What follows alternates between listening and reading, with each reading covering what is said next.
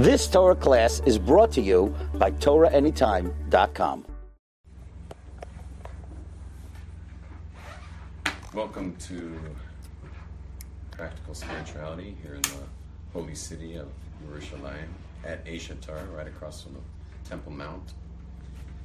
Uh, where uh, just a few announcements. Uh, number one is uh, that my Facebook Live feeds they they really only get out there with boosts. Boost is about seventy five hundred shekel. It's like twenty bucks for a boost. Anyone will like the boost. It goes to three four thousand people. So let me know if anyone wants to boost a boost a class. Facebook does not um, send out classes once they see you post regularly, in order so they can that they can make money. And so, so far, all I'm willing to splurge on a daily boost is twenty bucks. You know, maybe someday I'll, I'll up it from there. But that's what I boost. If you guys pay it, it gets paid like that. If you don't, I'll pay it. Um, the next thing is this class feeds a family every Thursday. Whoever comes to this class, we help feed a family. So uh, whatever we give is what that family eats. They come every Thursday to collect. The, he, the guy comes every Thursday and uh, Yaakov Zev, you mind being the collector of that? So money will go to Yaakov Zev. I often forget at the end of class to rem- say it again, so we only do that at the end of class. So remind me at the end uh, that uh, we'll try to feed that family, and uh, more, more is better. Meaning, this is your chance to give like twenty something that folds, some cash, okay? Because you're you're literally like you give twenty shekels, so you know the kid got a piece of chicken. You know, some some weeks he's gotten lucky. Last week we had a couple wealthy people in the room, so he came up with like fifteen hundred shekels uh, just from this class. But some weeks we're handing him two hundred shekels, never less than that. But whatever. So please uh, dig in for that. Next is you're all invited to my house for Shabbat. Um, everyone can come for a third meal. I do an open third meal every week. Um, unfortunately, this will not be with the musical Havdalah experience, which is which is how we usually do it. We have a an extended Havdalah concert every week. Um, this week we will not. My address for those who would like to come, should write this down. It's Hanatziv 11. Okay, Hanatziv 11, which is uh, up Ben Yehuda Street. It's uh, the, after you cross King George. It's the third right. Hanatziv 11. Hanatziv hits Ben Yehuda after King George. Third right, going up Ben Yehuda after King George. Okay. Um, other announcements. I think I'm done with announcements. Uh, oh yeah, and whoever wants to get the merit of the two thousand dollars for the homeless lady's dental work, she sleeps, I think, at the hotel every night. And did you know that's where the homeless people go in Jerusalem? Yeah, they, they actually go to the hotel. So they work whatever jobs they have, and then at the end of the night they go they go to the hotel, put chairs together or whatever, and go to sleep. It's, uh, it's like the only place to go. It gets a little freaky in the winter. In the winter we start like trying to find a place for them to stay, but this summer we just let them sleep the. It's kind of holy. Baruch atah Adonai Eloheinu melech haolam shehakol nivvo. Anyway, she's uh, she's suffering major pain in her mouth, and the holy dentist who took care who's taking care of her is giving her uh, ninety percent discount instead of ten thousand dollars. Sorry, instead of ten thousand dollars, it's two thousand dollars. It's just dental implants up in the top and bottom, uh, dentures, dental dentures, but they got be implanted, so it's it's kind of an expensive apparatus. He's doing his work for free, so whoever would like to pop that to you know I haven't even looked at my comments, so it could be someone already offered, but I don't think so.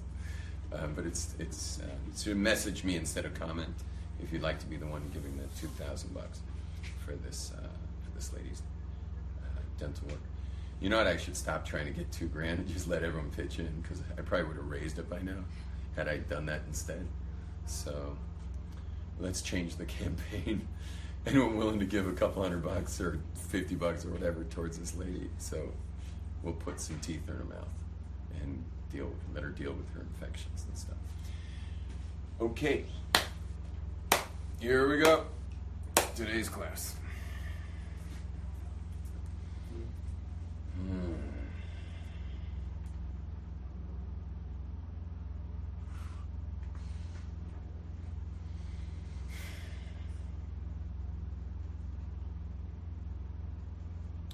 Mind uh, turning the fan down to uh, low? It's got low and high on there. It's the upper console. Just low and high.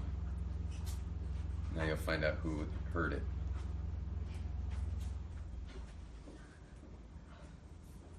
It's much better.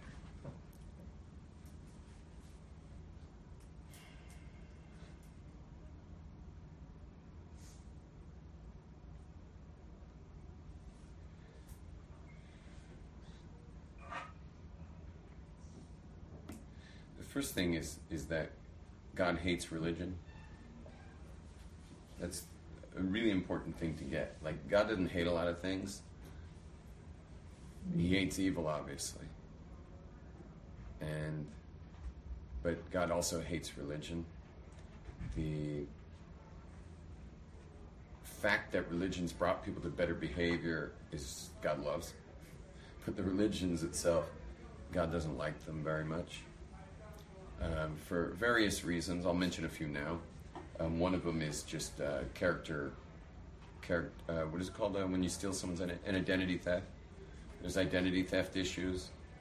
Uh, imagine you open your Facebook file to find out that someone's taken over your taken over your page and put all kinds of other details, but keeping your name there and your picture.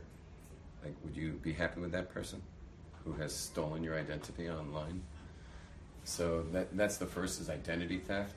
And what does it mean? Identity theft is uh, is religious leaders, people who develop religion, all those religious people. They are um, they are making up who God is. Whereas Judaism, maybe besides how you tell kids in little kids school, but but Judaism, we have no idea who God is, and we never ever would ever think even pretend we do. We don't know who God is. We don't even know why He made the world. You know, we know why He made the world once we have a world, but before there was a world, like, what was God thinking? The only way to know would be to get into His mind, and no one's ever had that opportunity to get into the mind of God to find out why God did it. We know nothing about who God is. We know nothing about why God made the world. Now that we have a Torah, so we have quite a big uh, uh, understanding of, of why this is. But but other than that, we don't.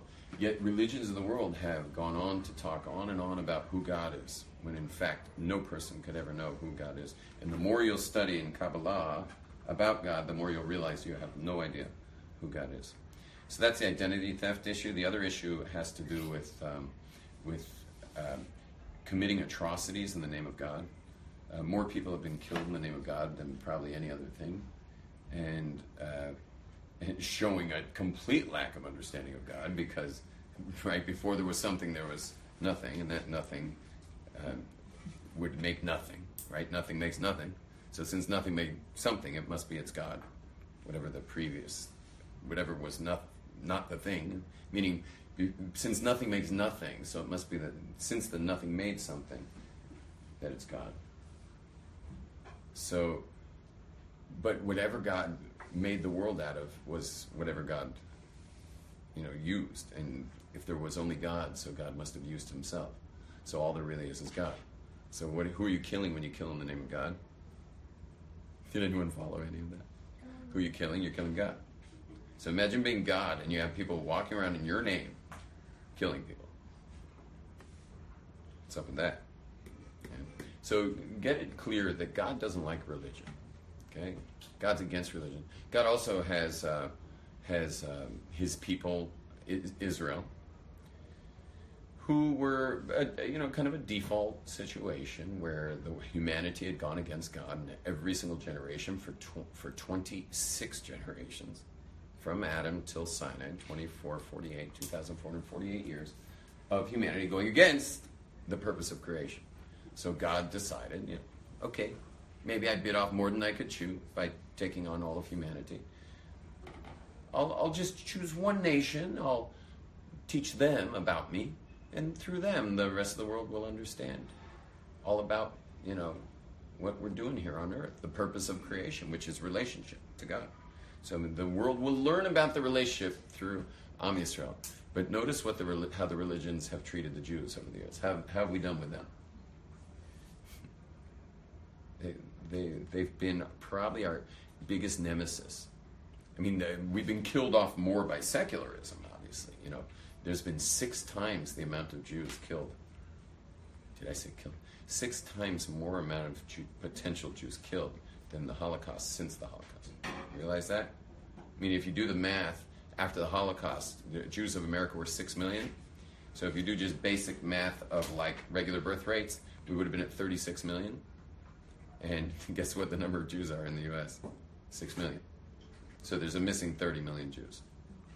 So the, those missing 30 million Jews, and this was not under anti Semitism, It's not like we got major ant- people killed off. What killed us off was the secularism of uh, of the of America, of Westernism. Uh, also, European Jews. It's eight. European Jews are at 80 percent intermarriage, and I think 85 percent never set foot in a synagogue. So they have zero affiliation of the Jews who live in Europe.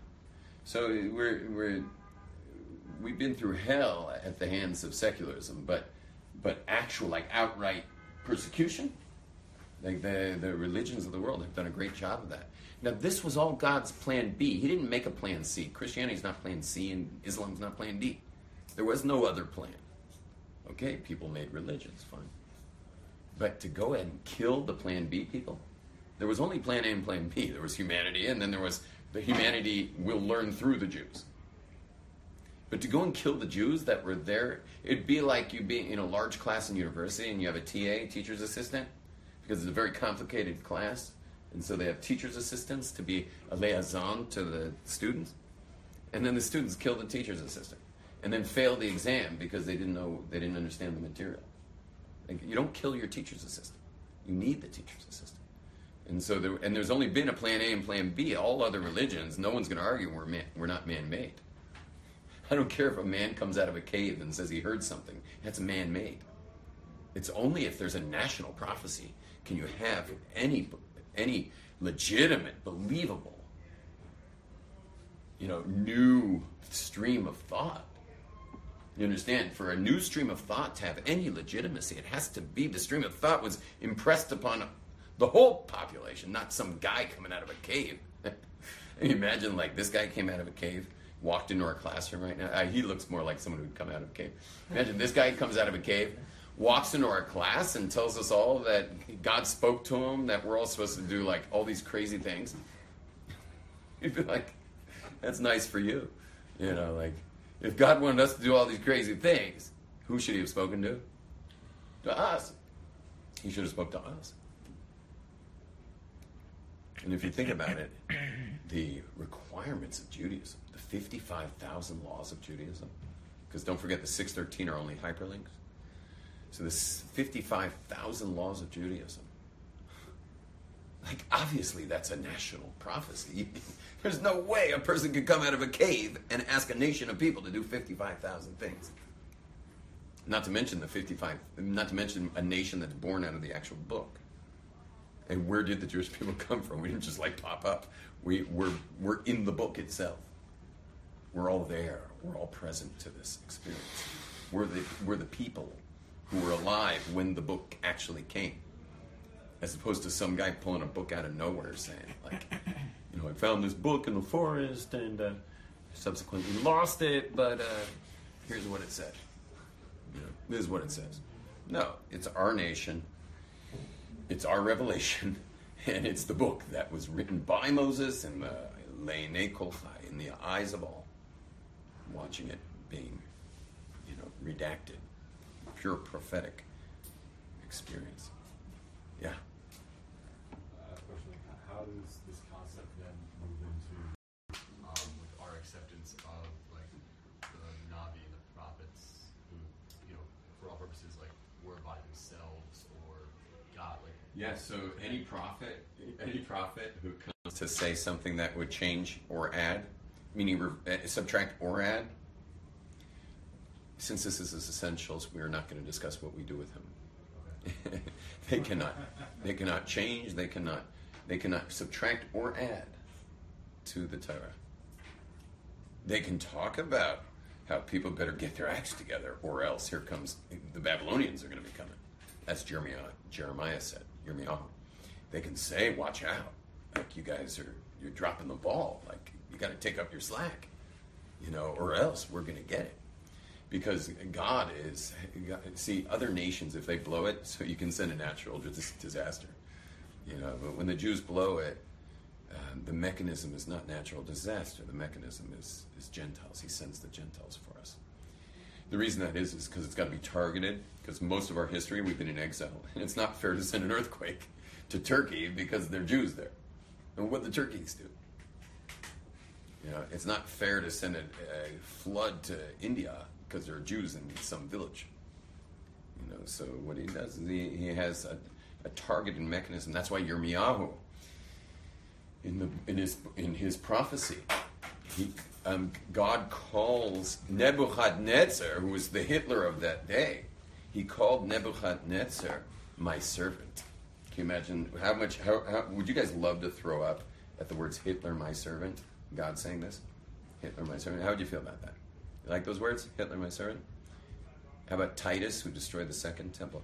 Titus, my servant. Well, it happened to be after prophecy at the time. The second temple was destroyed after prophecy. So let's move back to Nebuchadnezzar. He was part of the prophetic uh, era. You know, he was before the last prophets died. Yirmiyahu calls him several times Nebuchadnezzar Abdi. Nebuchadnezzar, my servant. Gentiles are the are the are the um, medium, are the they are the what God uses to extricate. And it's not really to extricate, but it's to identify the Jews. Because when we lose our identity, so God corrals us in via the Gentiles. As it says, we're an, a sheep amongst 70 wolves. And, the, and the, wolves have a way of reminding us who we are. Yeah, we're a sheep amongst 70 wolves. Not only that, you want to hear something really freaky, is that, is that the, the Jews are never allowed to rely on another nation. We're never allowed to rely on any other people. And when you read Tanakh, and you go through our history, throughout the books of Tanakh. Every once in a while, you'll be reading along. You know, they'll talk about how the king of Israel is like making uh, little deals with the Syrians for a little protection, or little deal with the Egyptians for a little protection, or you know, they make little deals. Whenever you see, if you know Tanakh, when you see that deal being made, you're like, no, you know, we're reading it in 2017. We're like, don't do that. You know, don't do that because it's the beginning of the end. Uh, the king of Israel, the leader of Israel, is never allowed to ha- to accept external protection besides God. You yourself, as an individual Jew, you have a, a bit of a restriction for overprotecting yourself. Meaning, eh, meaning you're allowed to protect yourself, but only to the level of what's called normal protection. If you overprotect yourself, you could be in trouble because you have to always have faith in God. And overprotecting yourself has two impacts. One, well, one impact that becomes two. One is that you're, it's a lack of faith. Like you overly insured your jewelry, yeah, which is a great way to lose it. And you've overprotected. You've you've gone beyond your level of of what you should have left as faith in God. But the other thing it does once you become overly protective, it sends out a vibrational frequency to people who harm. It sends out a vibrational frequency. People are always afraid of getting ripped off. Yeah, anyone here afraid? Anyone willing to admit they're always afraid of getting ripped off here? I'm sure there's a couple of you. You don't have to raise your hand. Okay, one guy. You notice you get ripped off sometimes. Oh, you're able to protect yourself. Really? Oh, I don't mean like that. I'm talking about getting your stuff ripped off. Oh, I thought you were getting ripped off. I didn't mean like that. What I meant was having someone steal your stuff. Anyone here who's particularly afraid of having their stuff stolen? No one in here? You want to find someone who gets his stuff stolen all the time? Find someone afraid of getting his stuff stolen. It sends a message to thieves like, this is your guy. When we are overly concerned about any one thing, that's usually the vibrational energy that draws it. It's the way God created creation. Everything works vibrationally. You know, like um, I vibrationally like draw health. I draw loving connection. I draw, I draw uh, wealth. I, I draw all. Meaning, I know the world works vibrationally, so I'm going to draw the good stuff. But you get people who are like so afraid of getting ripped off. They're always sending thieves messages to rip them off all the time. Had this guy come to my house. I live under a shul, so he's like, "Do you mind uh, bringing my stroller into your house?" And I'm like, "Why don't you just put it next to our strollers outside the house?" And he's like, "No, it'll get ripped off." And I'm like, "You know how long these strollers are sitting here?" Meaning in their various incarnations over the years and years of having kids, because I've had, you know, 20 years of ch- childbearing. But the, you know how long these strollers are? He's like, how long? Like, uh, maybe 18 years, you know, without any any effect. And he's like, I promise you, Rabbi, if I put my stroller here, when I come down from Mincha, it will be gone. And he, it, he went on to prove it. Not then, no, I did let him bring it into the house, but he said he was in the shuk. His stroller was full of like potatoes, bananas, apples, everything was packed. And he just went in to get some celery, and he comes back, it was gone. He lives in this most random building, like you can't even find his address. Random building, no elevator up, like, it's like random staircase, four flights up. Where because he had already parked his stroller at the bottom when he first moved there, but that got ripped off. And so he wound up like his wife's like it's a little apartment. She's like, you can't bring that stroller in here, but you can leave it on our landing, you know, the top of the stairs on the landing. Gone the next morning. Once he told me all this, I'm like, put in the house. Put in the house. I trained in this during university. University, I used I've always believed to trust. Just trust, trust, trust, trust, trust, trust, trust. Obviously, you got to be a little careful, but but trust. Um, I, you know, I'm realizing, ladies, that be careful how much you trust, but but but don't do the opposite because the opposite you wind up like this guy. But the um, anyway, so in university, I used to really let myself stuff go, and so at the end of the year, my I was always with these best friends all three every year of university. So five years. At the end of each year, they would tally up how much money I'd lost by trusting everybody. Because then I was still practicing to perfect. Like now I'm like perfect. Like nothing ever disappears. So, but then I was like practicing. So they would do the math. Like one guy would have a little piece of paper, and the other guy, the other guys would be brainstorming the stuff I lost. And like, yeah, one guy walked off with your wetsuit. one guy walked off with your wetsuit booties. Um, another guy, someone walked off with your surfboard leash. Another time, someone took your bong. Another time, someone took this. Someone else. like they went, they went through a whole list of things. They tallied it up, and they're like, "This year, you lost the equivalent of 450 bucks." And I was like, "Well, that's that's amazing. That's a savings of 250 dollars." And like, what do you mean it's a savings? I mean, this became like a ritual. Like, what do you mean it's a savings of two hundred fifty dollars? I was like, if I could pay, I, I was raised as a rich kid. I only got here because of my father's bankruptcy. You know, I wound up on a free trip as if I ever needed a free trip. I wound up on a free trip to Israel because of my father went bankrupt like the week before I graduated college. And a week after college, I wound up here at Aish Torah. My hair looked like his, only only with the curls. Yeah. So anyway, the um, so I said it's a savings of two hundred fifty dollars. Like, what do you mean? I said if I could have a subscription of seven hundred dollars a year to never ever have to worry about my stuff getting ripped off. That's a seven hundred dollar insurance policy that I pay yearly to never have to put any of my precious mind on hoarding my own possessions and making sure no one touches them.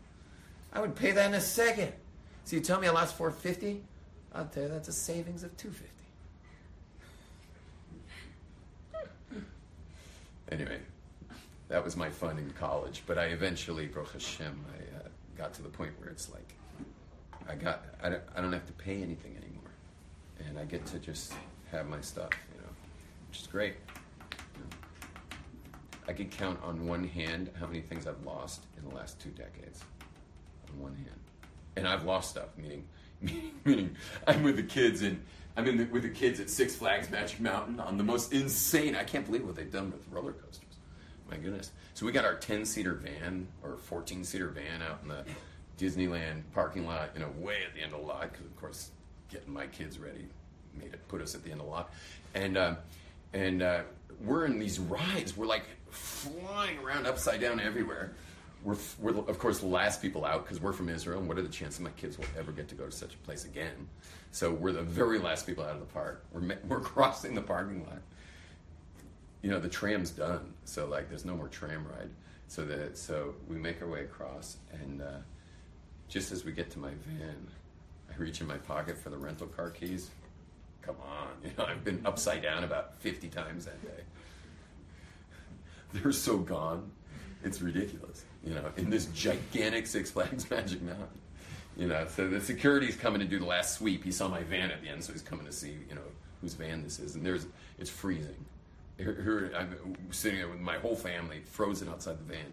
And, and he's like, what's up? And I said, I lost my keys. So, so he's like, get in my van. I get, I get in his van, he drives me. You can imagine, I get to Lost and Found. They had to open up the whole thing. Everyone had gone home. They brought the guys back, opened it up, Lost and Found. They're just like, here's your keys. And, and I'm like, where were they? And he tells me where they were. He says, according to my according to my understanding, you were probably on such and such roller coaster, which is about like like a quarter mile away, on the loop. They shot out of your pocket. They flew like a quarter mile because it landed in a part of the park I never went to. Like, I was never at that part of the park, but I had been like like you know 300 feet up on a loop, and I guess they went flying out of my pocket there, like shot across the park and landed in some other like kitty area somewhere, and uh, and we were off. That was it. Back to my parents' house.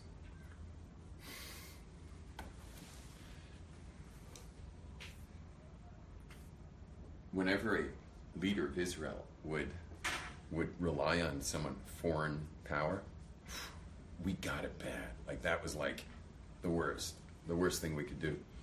So that's why whenever I see uh, whenever I see our government today involved in relationships with uh, Western countries for their for their heroin, the um, I, I I always cringe.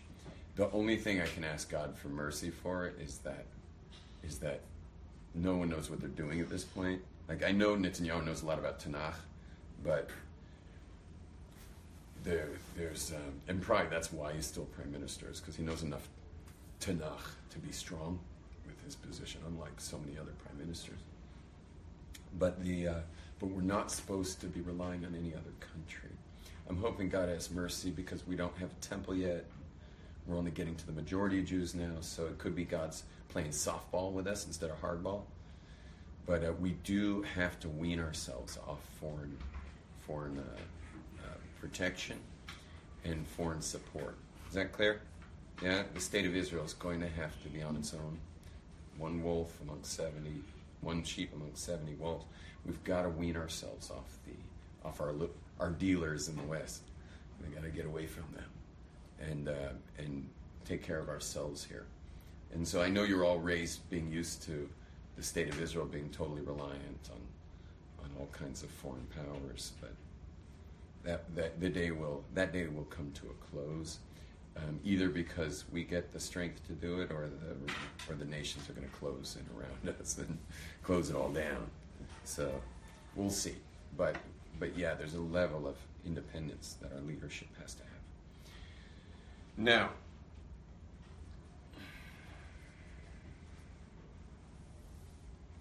We started with with the fact that God hates religion. We mentioned the fact that God made a, a plan B type of experience where humanity gets their relationship via a teacher's assistant, TA, or um, pilot nation relationship, where they would have the Jewish nation as an example, which is fine. There's nothing wrong with that. Like, I imagine you guys came to this class because you thought maybe I'm more connected to Judaism than you are. Otherwise, you'd be standing up. There's nothing wrong with having someone who you think is going to help you get to where you need to go. So the nation of Israel is that person. Every person who's ever succeeded in the world had a mentor. There's no way to get to the top of anything without some kind of mentor. The Jewish people are the mentors of the planet for relationship with God. The meaning of life only begins with God meaning of life only begins with God. If you don't have a God perspective, so then there, then life is just what you make of it, which is called existentialism. Existentialism is the study of, of well, it's the, it's basically when you It's when you make up the meaning of your own existence. And that's probably the most practical way of saying it. It's when you make up the meaning of existence. It's the direct outflow of a lack of belief in God. Because if you don't believe in God, so then what's the meaning of it all? And so the answer is it would just be whatever you make of it. Meaning of life is what you make of life. That becomes the meaning. Now, that's quite arbitrary because, you know, if I say a sentence and then ask you guys what you think that sentence means, based on how many people are in this room right now, will be, you know, I guess, I don't know how many you are, but let's say you're 25. So uh, that sentence has 25 meanings. You get that? If you make the meaning, so then the, the sentence I said has 25 meanings. Now, I could ask all of you, like, what do you think it meant? And what do you think it? What do you think it meant? And then when you're all done saying what you think it meant, so I would say, guess what? I said it, and now I'm going to tell you what I meant when I said it. So now you'd have the meaning of it. That's not your meaning, but it's the meaning of my actual intent in having said the sentence. Existentialism means that the meaning of life is completely and totally arbitrary. That there's no real meaning, there's no inherent meaning, there's no absolute meaning, there's no objective meaning. Everything is absolutely subjective. Now, for some people, that's cool. For some people, that's great. I personally had tried it. I tried it. I lived as an existentialist for a while, and I made my own meaning. But I personally got bored. And the reason I got bored wasn't because my life was boring. I actually had a very exciting life. The reason I it became boring for me was because I had a problem, and the problem was was I always deep down, since I was little, felt like there was something bigger than me. I'm not talking about God. I meant purpose, like there's meaning, like there's got to be something beyond beyond these the six inches between here and here. That's meaningful. Now later in university, I had studied um, in the philosophy department, and I got to the graduate studies department and studied something called deconstructionism, which is kind of the the uh, deconstructionism is kind of the father of, of existentialism, meaning that you make your own meaning. Deconstructionism is, uh, is part of uh, high level philosophy where you deconstruct the meaning of all things, where nothing really means anything. Even the, a book you read by an author, it's irrelevant what the author thought. You get to make your own meaning of that book. It's called deconstructionism. They deconstruct everything. By the way, there's truth to it. There's truth to it. We have an entire book of the Torah. And one of our books of the Tanakh is exactly that. It's an entire book on deconstructionism. It's called it's called Koheles. And we got he always sticks his head in to make sure I remember to ask for money for his family.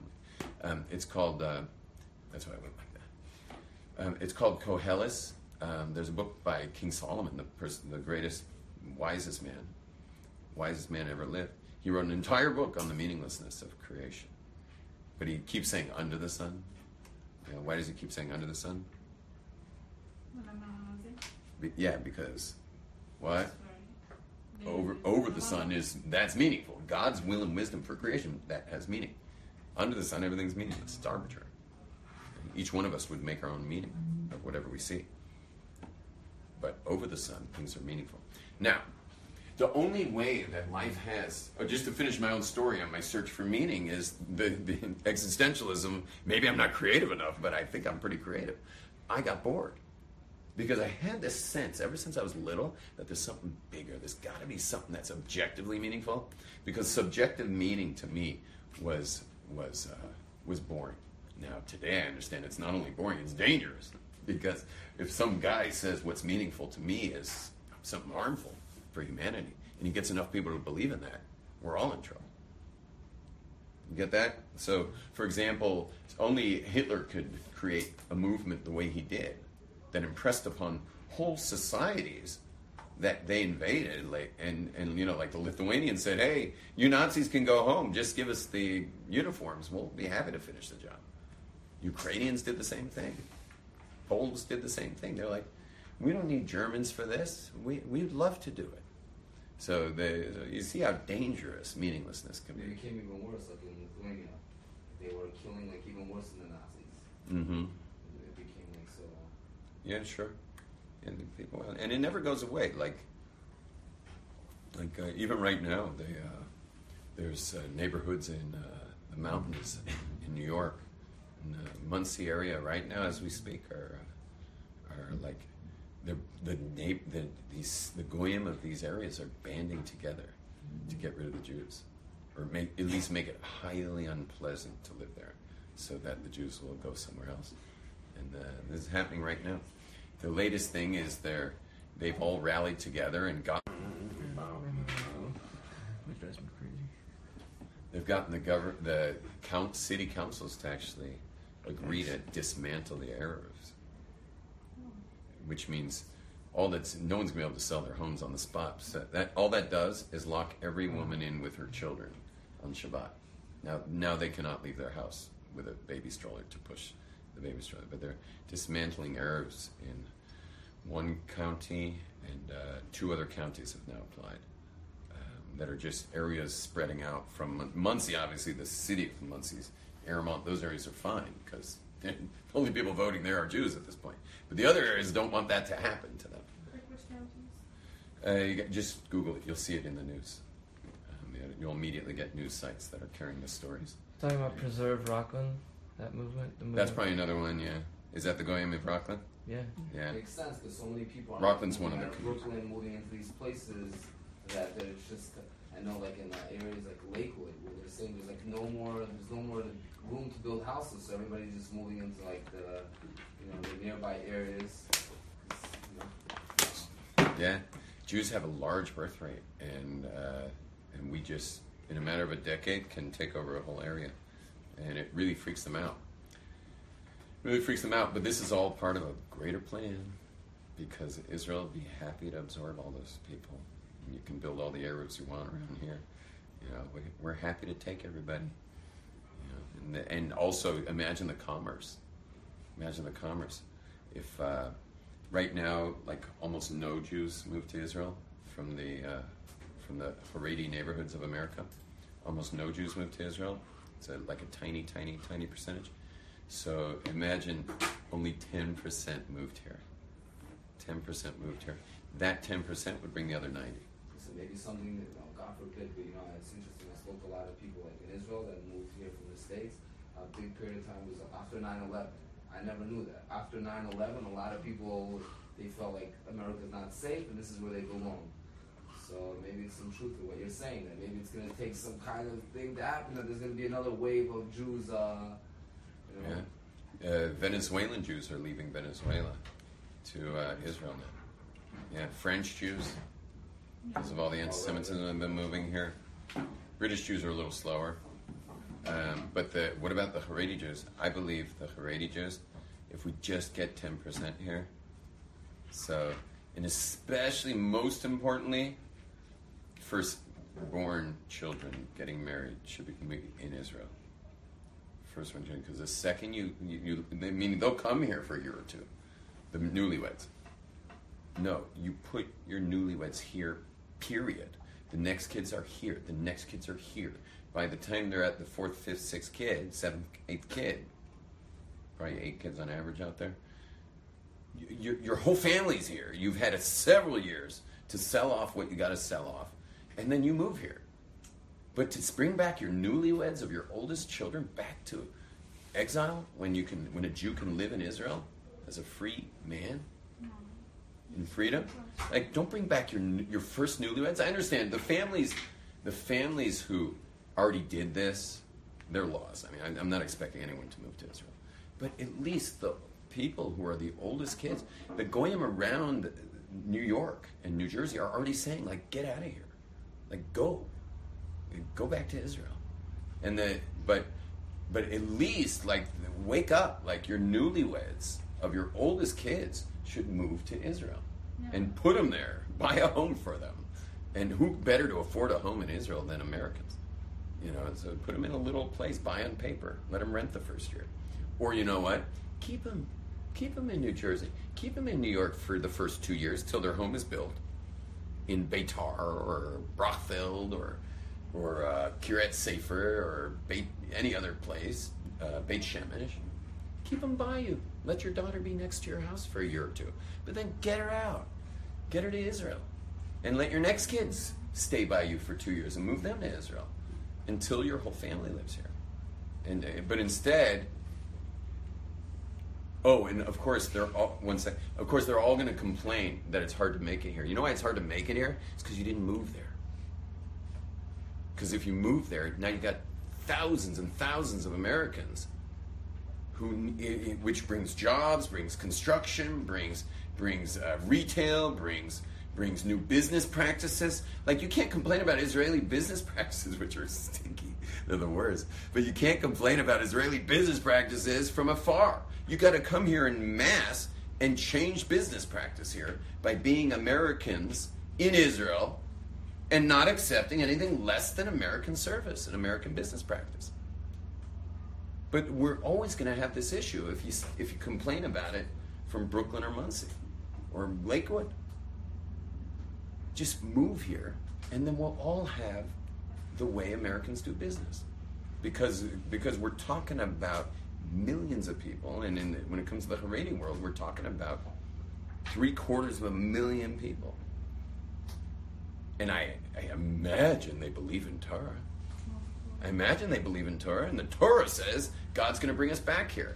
Well, excuse me, but like this whole class is being shared. This whole class is being shared, you know, right here. And while the nations of the world, while the nations of the world are like against us, you know, has there is there any, ever been a greater time to to show solidarity, not with uh, in voice, but it, with your actual human body? Like, put your bodies here. You know, I mean, do you believe in Tanakh? Like, do you actually believe in Torah? Do you believe that tefillin?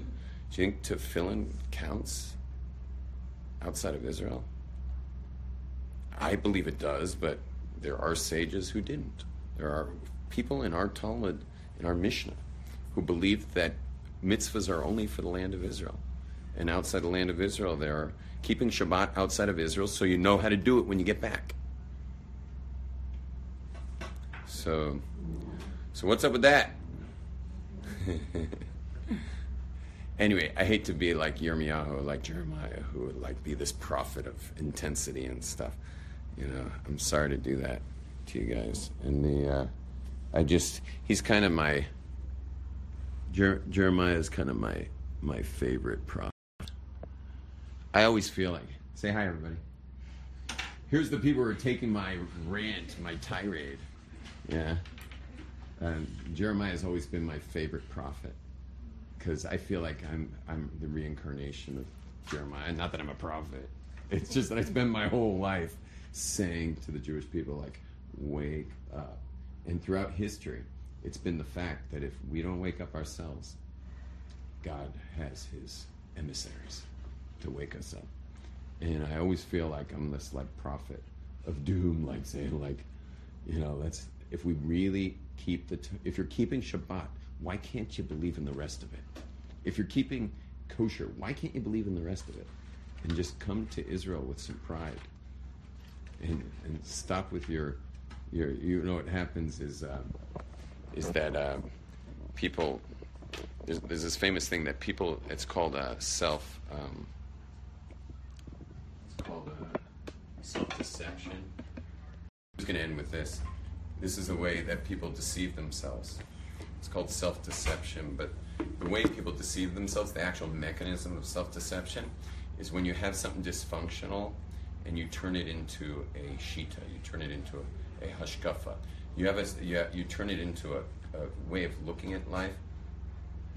You understand what I'm talking about? Anything you guys have that's dysfunctional in your life, you will, your brain will somehow work out why it's supposed to be that way. It's the way we are.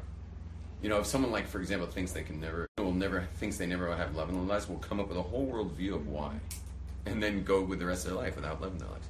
We all, if you meet people in their 40s, 50s, still single, you'll, if you get to know them well, you'll see they've got, they've created a whole self-deception uh, worldview of why they stay single. And you can set them up with whoever you want. It it doesn't matter because it goes against the grain of their actual culture that they've created. So too is all the philosophy and hashkafa and shitas of the Jews who live outside of Israel. They've all created a worldview that somehow works for them of why they don't live here now. But it's it holds no water. It is a vessel filled with holes. And again, I don't want to scare anybody, but like, if you believe in Tanakh, you can't possibly be someone who thinks that this is going to go unnoticed by God, and, and this is going to go unnoticed by the Gentiles, his his uh, his emissaries. Like, who are we fooling here? Like, do we be- do we believe in it, or do we not believe in it? Like, uh, do we believe in Torah, or do we not? Sorry, but what one of the purpose of Mashiach is not to make all Jewish people keep back. You've just experienced another Torah class brought to you by TorahAnytime.com.